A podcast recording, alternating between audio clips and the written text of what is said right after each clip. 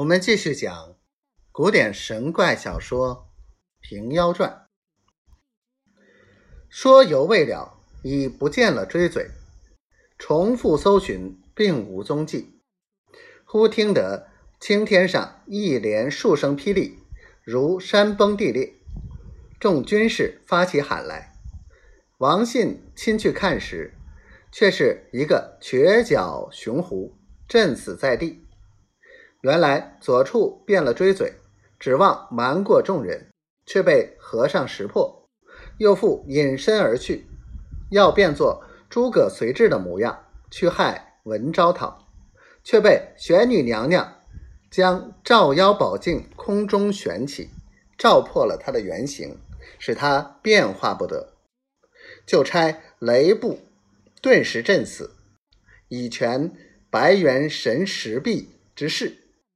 可怜左处多年做了有法的瘸妖，一朝做了无灵之孤鬼，正是会使天上无穷计，难免丰都永劫灾，不在话下。再说诸葛随志看了死狐，认得是左处，已知玄女娘娘神力，欢喜不胜，便叫军士抬到韦府门前。文昭讨和众将士看验过了，文昭讨大喜道：“若非武师以正破邪，妖人一党，如何平静？”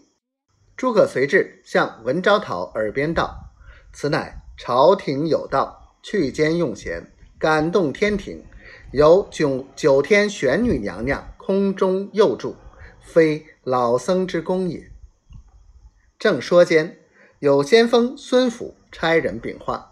方知妖犯胡永儿适才亦被天雷震死，亦信生事害民，天诛难免，非虚事也。